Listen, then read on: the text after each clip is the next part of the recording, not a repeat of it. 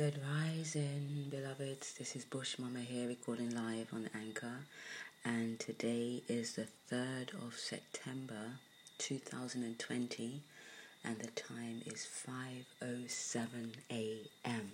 Boom, boom. I woke up this rising. I'm giving thanks for my life, for my breath, for this new opportunity that I have today to be the best that I can be and I need to be the best that I can be for me and for all. So I just come back from my rising meditation and wow. So the message that came to me was go beyond the fear to see what's there. And of late, I've been dealing with some kind of fear it's not really of late, really. It's always been there. But it being there, I know it's not mine. It's just that I needed to find a way to go beyond the fear, to meet the root of the fear in order to deal with the fear. So I've been going beyond the fear confidently, strongly, and knowingly that this is not mine, but it's in me and I have to deal with it. So, when I went beyond the fear, because I don't claim it as my fear, when I went beyond the fear that was in me and that became a part of me, which isn't mine, I saw so much, so, so, so much. I saw my mother.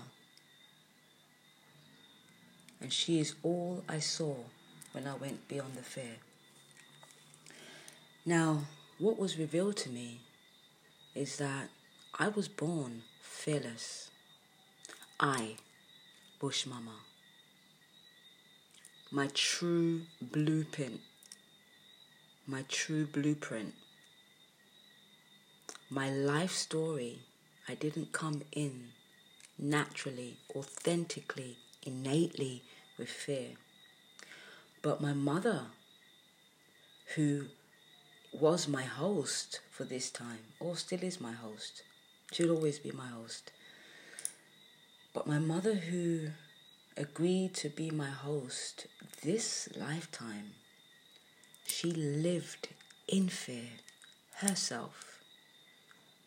Now, her fear could have been extended from her mother's fear, but I haven't gone that far. So, my mother has always lived in fear for her life, not realizing how wonderful her life is and was. But she lived in fear, really deep fear that nobody would ever have known because she's so strong and so direct and so liberal with her speech and you know she just speaks her mind and you know she's a happy-go-lucky person. She's to love to laugh and all these wonderful things about her. She had some really not so wonderful things about her as well but nobody would ever have known that this woman was living with fear deep fear. So all these things that just started to flash back like my childhood started to flashback. I started to see things that would prove or suggest then that this person has a fear of maybe the dark, maybe the silence, because she always had her TV on. It was never not on. She always used to sleep with her light on. So these are the things that will show that she was afraid of the dark and she was afraid of silence. But why? When we used to come home, she never used to want us to make too much noise coming in. Why? Okay, the obvious thing is we don't want to disturb the neighbours, but we weren't that loud. So, and I cared for my mother, you know, uh, uh, uh, last year of life. My sister and I, we cared for her deeply, lovingly, respectfully. And it, it, it was just amazing that all of this came back to me. just came flooding back when I went beyond the fear that was in me. And then it was revealed that the fear that is in me that I'm carrying is the fear of my mother's that I've always carried. It's always been in me. It was transferred to me when she carried me for nine months. I lived with her in her fears. And then, when she gave birth to me, I continued to live with her in her fears, in her home, in her space. I grew up in my mother's fears. And I grew up believing, thinking, accepting that these fears were mine. But there's something in me that is a warrior who is fearless. So I didn't understand what was happening to me. I've taught myself martial arts. And I confidently know that if I got attacked by a big, tall, strong, strapping man, I would desperately, confidently try my best to take him out, just so he wouldn't take me out. So there's a great part of me, I would say at least 70%, that is really confident. But I want to be 100% confident, and I know that I can, but 30% is missing. 30% is fearful. 30% is not my fear. So I need to become 100% fearless.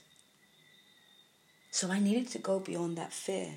I needed to confront that fear for me to see that fear, that 30% of fear that has really governed my life because it's so strong. I have to really control the fear that surfaces within myself, like massively. Excuse me. Because if I don't, it will control me. And it will just take my whole life over, like it did my mum. But guess what? She was amazing. She possibly had at least, maybe her fears were 30% too, and her joy for life was 70. I don't know her percentage. But it was a great fear. It was a great fear that she had, that she imparted onto me unconsciously, no doubt. She did not plan to do that. It was all unconsciously done. It was so great. The energy of fear was so great that I couldn't escape it. I really couldn't escape it. So now I know. Ooh, now I know that that fear that I've been living with all my life that used to want to control me and literally engulf me and take me completely over and saturate my being I know that I'm strong because I've had to put that to one side. I've had to fight with that to make sure that it doesn't overpower me and doesn't overtake my life.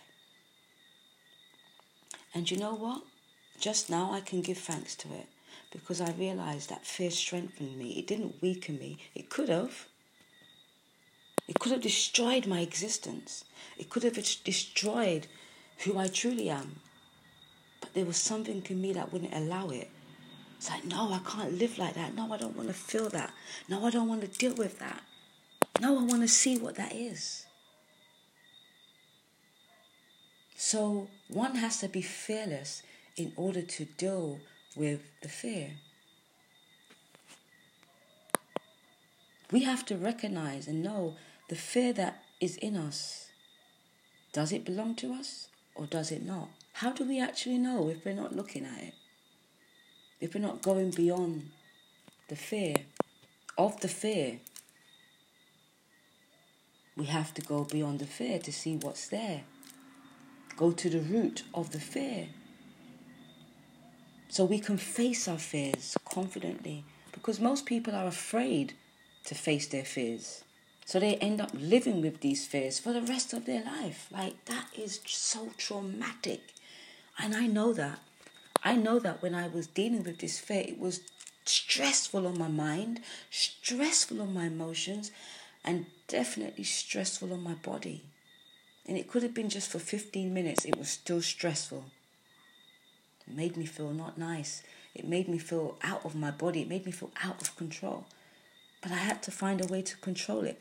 And the way that I controlled it was I went beyond the fear to see what was there. Nobody could be happy living with fear. No way. No way can anybody be happy living with fear that's active. Because we have fear that's dormant and only arises once it's activated.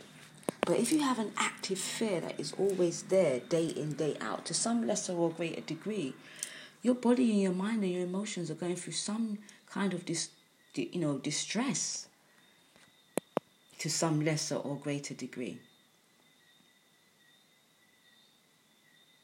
So, if we want to be free emotionally, mentally, spiritually, physically, we have to go beyond the fears.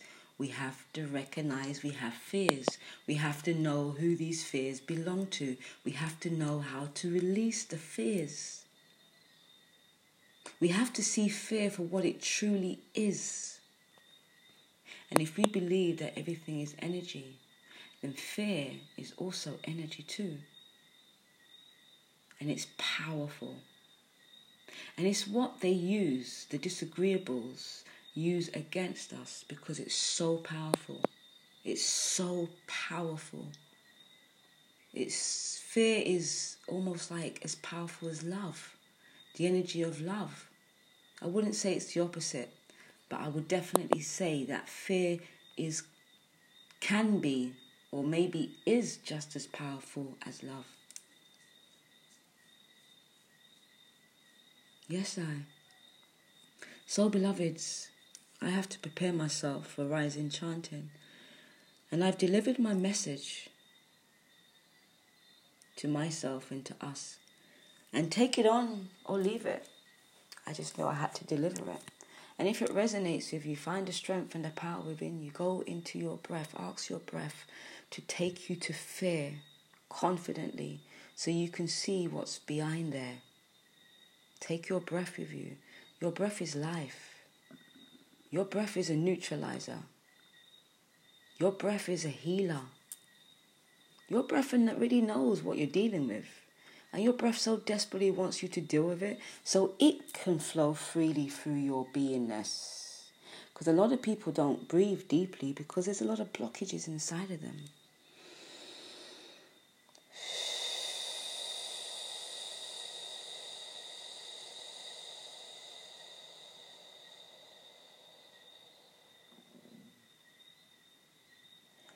When there's no fear, we breathe easy, nice and easy.